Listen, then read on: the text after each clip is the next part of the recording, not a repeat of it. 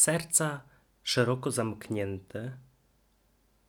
Święta Bożego Narodzenia zwykło się nazywać niezwykłym czasem i to zapewne z różnych względów.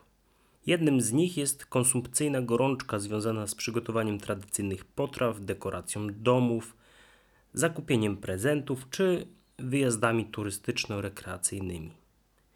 Innym powodem niezwykłości jest estetyka świąteczna. Choinki, bombki, łańcuchy, światełka, Mikołaje, anioły i wiele innych, które na dobre zagościły zarówno w przestrzeni prywatnej, jak i publicznej. Nie sposób nie wspomnieć o czasie spędzonym z przyjaciółmi czy rodziną, szczególnie jeśli na co dzień jesteśmy rozrzuceni po Polsce czy świecie. W pewien sposób niezwykłe jest również to, iż sam zwyczaj świętowania narodzin Jezusa z Nazaretu nie był znany pierwszym chrześcijanom. Biblia na ten temat milczy, a historia odnotowuje tę tradycję dopiero w II wieku po Chrystusie. Ponadto data 25 grudnia prawdopodobnie, jak głosi jedna z hipotez, została przyjęta w połowie IV wieku naszej ery z obchodów święta Dies Natalis Solis Invicti, czyli Dnia Narodzin Słońca Niezwyciężonego, które ówcześnie już od prawie 100 lat cieszyło się w Cesarstwie Rzymskim dużą popularnością. Święto to było związane z przesileniem zimowym, które ma miejsce kilka dni wcześniej. Dzień zaczyna być dłuższy, noc krótsza, a więc słońce jakby się rodzi. Nie wszyscy są jednak zgodni co do tego, czy wspomniane święto w ogóle istniało w Cesarstwie Rzymskim, a przez to też, że było podłożem dla wyznaczenia daty świąt Bożego Narodzenia. Zaskoczeniem dla niektórych czytelników może być informacja, iż część chrześcijan nie celebruje narodzin Jezusa właśnie ze względu na niechrześcijańskie konotacje daty i pewnych tradycji. Czy święta robią różnicę? Niestety, święta Bożego Narodzenia to nie tylko niezwykłość, ale również zwykłość. Jest to tylko wycinek życia, cykliczna impreza, która ostatecznie nie zmienia zbyt wiele.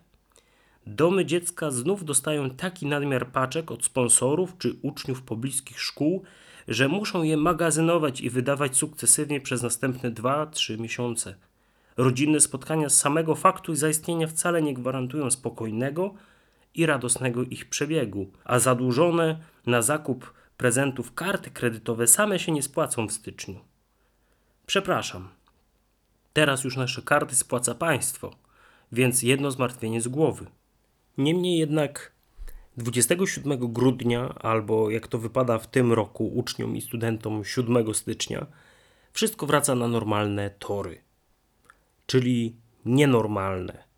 Żyjemy w nienormalnym świecie, w dziwnym świecie, w złym świecie, w beznadziejnym świecie, albo nawet w totalnym złu. Ten, kto tego nie dostrzega, jest jak naiwny, drewniany Pinokio, zaślepiony kłamstwem lisa i kota. Czas i mózg, dwaj chytrzy sprzymierzeńcy. Ten pierwszy jest niczym tlen, który wyczerpuje się niepostrzeżenie i równie tragicznie. Drugi natomiast, aby móc realizować codzienne zadania, nie może sobie zaprzątać głowy czasem, chyba tylko czasem. Dlatego nie podejmuje pytań o sens życia. Dopiero tragiczne wydarzenia wybijają nas z potoczności, konfrontują tych dwóch delikwentów i wprawiają w niemałe zakłopotanie – Pojawiają się dziecinne pytania bez odpowiedzi i odpowiedzi na pytania, których nikt wtedy już nie zadaje. Wracając do tematu świąt. Pomimo ich całej magiczności i niezwykłości, bardzo często są one niczym innym jak kolejnym puzzlem zwykłości, codzienności i potoczności, a więc intrygi czasu i mózgu, które ukrywają przed człowiekiem sens świata oraz świat sensu. Czy jednak tak musi być, bo tak było, bo tak bywa? Bo statystycznie Polki i Polacy są takimi samymi przed, jak i po świętach? To w imię nieuzasadnionego status quo lepiej nic nie zmieniać? E, temu się sprzeciwiam. A nawet my sprzeciwiamy się temu. Ja i ci, którzy ten tekst dalej czytają. A przynajmniej mam takie życzenie świąteczne, abyśmy sprzeciwili się zwykłości, potoczności, codzienności, bezrefleksyjności i status quo. drzwi gotowe. Ale czy serca? Obecne święta spędzam razem z żoną na Malcie i co chwilę zauważam pięknie przystrojone ulice, domy czy drzwi domów. Na wielu rondach, skwerach i nawet parapetach za szybami okien widać szopki, czasem bardziej symboliczne, a niejednokrotnie mocno realistyczne. Maltańczycy słyną ze swojej religijności i to już od wielu tysięcy lat. W Hagjarkim i w Miandrze i Tarsiem można zwiedzić megalityczne świątynie datowane na około 3,5 tysiąca lat przed naszą erą, czyli starsze od Stonehenge czy od piramid w Gizie. Ponadto od około 60 roku naszej ery u wybrzeży Malty rozbił się statek z rzymskimi więźniami, wśród których znajdował się apostoł Paweł. Apostoł Pogan przebywał na Malcie trzy miesiące, uzdrawiał ludzi i głosił wiarę w Jezusa z Nazaretu. Od tego czasu Malta przyjęła chrześcijaństwo, a dzisiaj jest najbardziej katolickim krajem Europy. Wracając jednak do dekoracji świątecznych, które notabene jako jedyne przypominają mi, że w kalendarzach mamy grudzień, drzwi maltańskich domów same w sobie są godne odnotowania z uwagi na wyraziste kolory, które bardzo ładnie wyróżniają się na tle piaskowej barwy kamienia wapiennego, głównego budulca maltańskich domostw i zabytków. Jednak w okresie świąt Bożego Narodzenia drzwi te bardzo często ozdobione są świątecznymi strójkami, wieńcami czy innymi zawieszkami. Tak mi się to spodobało, że początkowo nieśmiało, a później już obsesyjnie zacząłem je fotografować. Przypomniała mi się również pewna biblijna metafora, w której zawierzenie Jezusowi jest przyrównane do wpuszczenia go w progi swojego mieszkania właśnie przez drzwi. Księga Apokalipsy 3:20. Można więc powiedzieć, że drzwi, przynajmniej te maltańskie, są gotowe. Ale czy serca? Jezus realny. Ktoś kiedyś przytoczył słowa Adama Mickiewicza, które pasują tu jakby były pisane na zamówienie. Wierzysz, że się Bóg zrodził w betlejemskim żłobie, lecz biada ci, jeżeli nie zrodził się w tobie.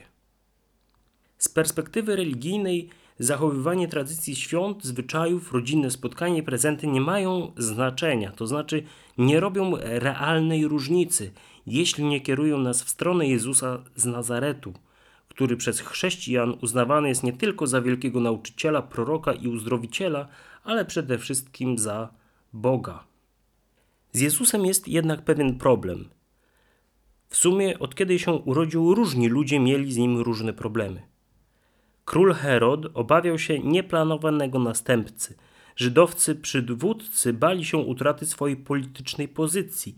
Przyrodnie rodzeństwo Jezusa nie chciało, aby swoim niecodziennym zachowaniem i nauczaniem ściągał na rodzinę niezdrowe zainteresowanie sąsiadów oraz znajomych, a jego najbliżsi uczniowie byli zawiedzeni, gdy dowiedzieli się, że nie będą zajmować najwyższych stanowisk w nowym królestwie Izraela, które ostatecznie wbrew nadziejom nie nadeszło.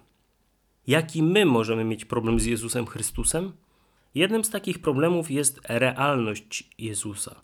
Nie mówię teraz o jego historyczności, bo to, że istniał kiedyś taki żydowski rabin jak Jeszua z Nazaretu, to nie mamy dzisiaj w zasadzie wątpliwości.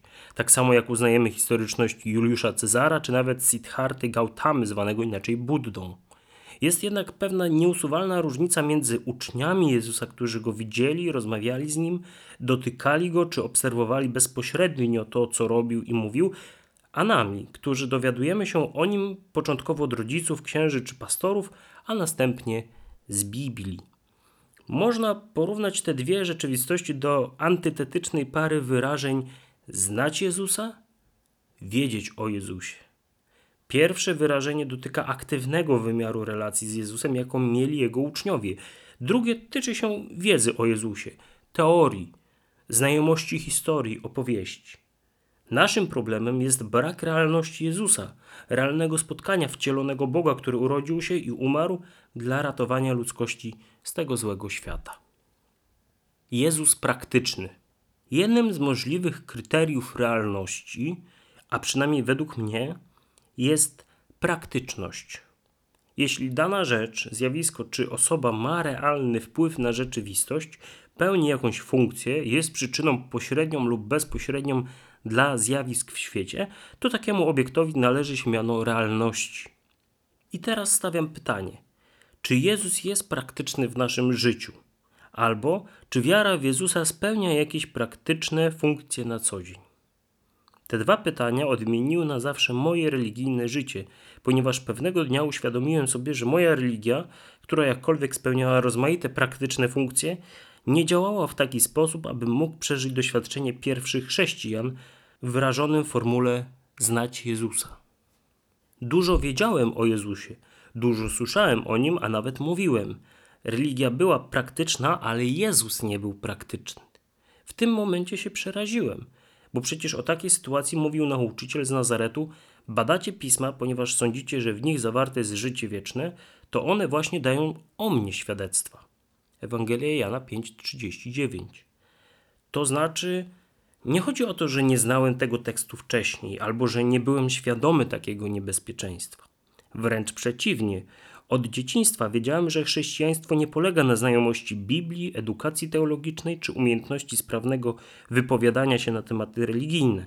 Od zawsze wiedziałem, że chodzi o relację z Jezusem i mogę powiedzieć, że miałem ją, odczuwałem i dostrzegałem ją praktyczne, jej praktyczne skutki.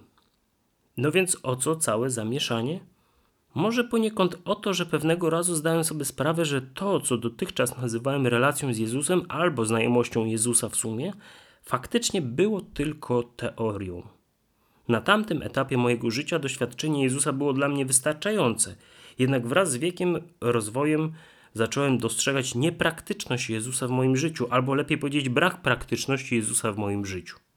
Wszystko to, co do tej pory nazywałem Jezusem, mogłem przestać tak nazywać, a doświadczyłbym tego samego. Religia działa i to bardzo dobrze, ale nie widziałem w tym działaniu Jezusa, a przynajmniej takiego, jakiego bym się spodziewał, znając ewangeliczne historie. Jezus egzystencjalny. Niektórzy czytelnicy być może spotkali się z rozróżnieniem Jezus historii i Chrystus wiary. To znaczy, że sam fakt istnienia Jezusa z Nazaretu w historii świata jeszcze nie jest jednoznaczny z tym, że był on Mesjaszem, czyli Chrystusem. Chrześcijaństwo polega na uznaniu Jezusa z Nazaretu za Chrystusa, syna Boga, który go objawia i przychodzi jako zbawiciel ludzkości. Na potrzeby tego tekstu albo w ogóle opowiadania o swoim doświadczeniu wprowadziłbym nieco inne rozróżnienie. Jezus religii i Jezus egzystencji. Pod pojęciem egzystencji rozumiem jednostkowe życie człowieka, czyli na przykład moje konkretne życie, to, że żyję, a dokładnie to, że jestem świadomy. Zasugerowane rozróżnienie wyłania się z pytania, czy moja wiara w Jezusa jest oparta na wiedzy o Nim, czy na znajomości z Nim. Moja wiara w Jezusa zawsze była wiarą religijną – od dziecka wierzyłem, że Jezus nie tylko był postacią historyczną, ale był również synem Boga, stwórcą i zbawicielem świata. Jednak doświadczenie go w swoim życiu jest czymś innym niż wyznanie przekonania o prawdziwości doktryny chrześcijańskiej. Znowu wracamy do dystynkcji wiedza o Jezusie, a znajomość Jezusa. Jak więc to się stało, że Jezus przestał być dla mnie tylko obiektem wiary religijnej, ale stał się częścią mojego doświadczenia życia, Jezusem egzystencjalnym. Trochę trudno o tym pisać, ponieważ nawet trudno o tym myśleć. Wszelka systematyzacja wydaje się zawodzić. Sam Jezus przyrównał tę sytuację do wiatru, Ewangelia Jana 3:8, który słyszymy czy odczuwamy, że wieje, ale nie wiemy skąd zaczął wiać, ani też nie wiemy dokąd wieje. Nawet samo ujmowanie natury wiatru w ten sposób jest dość dziwne, bo co to znaczy, że wiatr wieje skądś albo dokądś. Jeśli jednak już podjąłem się opisania mojego doświadczenia Jezusa, to użyję języka nieco filozoficznego w rozumieniu filozofii potocznej. Nie jestem filozofem, moja wiedza jest bardzo nikła w tym zakresie, a wykształcenie żadne. Jednak zagadnienie, które poruszę, jest na wskroś filozoficzne. Jezus odkryty na nowo. Jezus stał się dla mnie realny, gdy odkryłem Jego praktyczny wpływ w moim życiu. W jaki sposób zaobserwowałem i rozpoznałem to oddziaływanie jako oddziaływanie Jezusa? Są dwie odpowiedzi, albo raczej jedna odpowiedź w dwóch językach.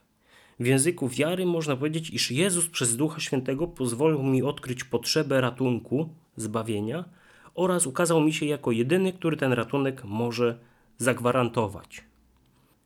Mówiąc językiem filozofii, dostrzegłem w swoim życiu potrzebę sensu absolutnego, sensu istnienia świata, sensu własnej egzystencji.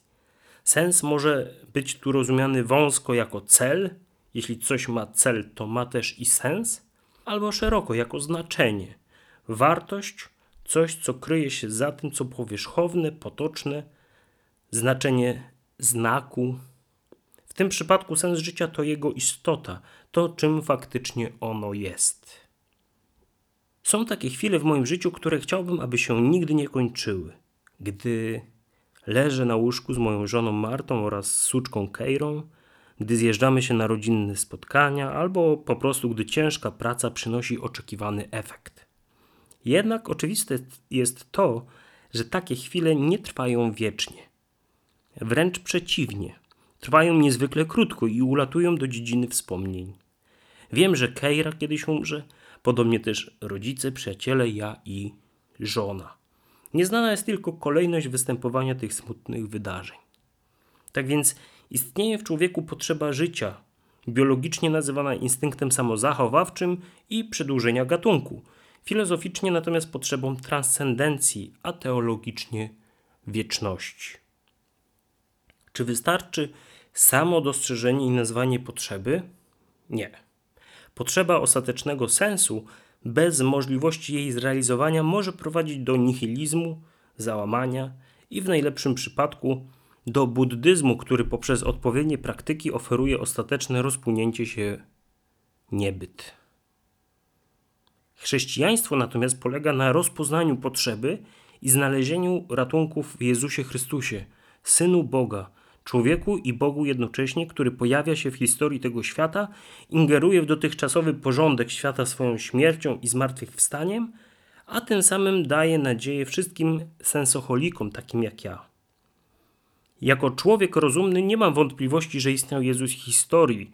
Jako chrześcijan nie mam problemu ze zmartwychwstałym Chrystusem wiary, ale dopiero bardzo głęboka refleksja nad znaczeniem mojego istnienia i potrzeba ostatecznego sensu pozwoliła mi doświadczyć Jezusa w egzystencji.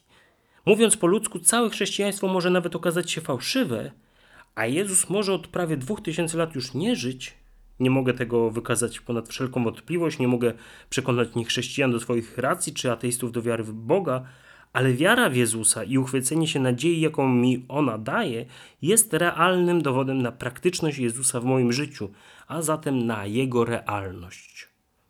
A czy potrzeba mi czegoś więcej niż realność Jezusa? To mi wystarcza.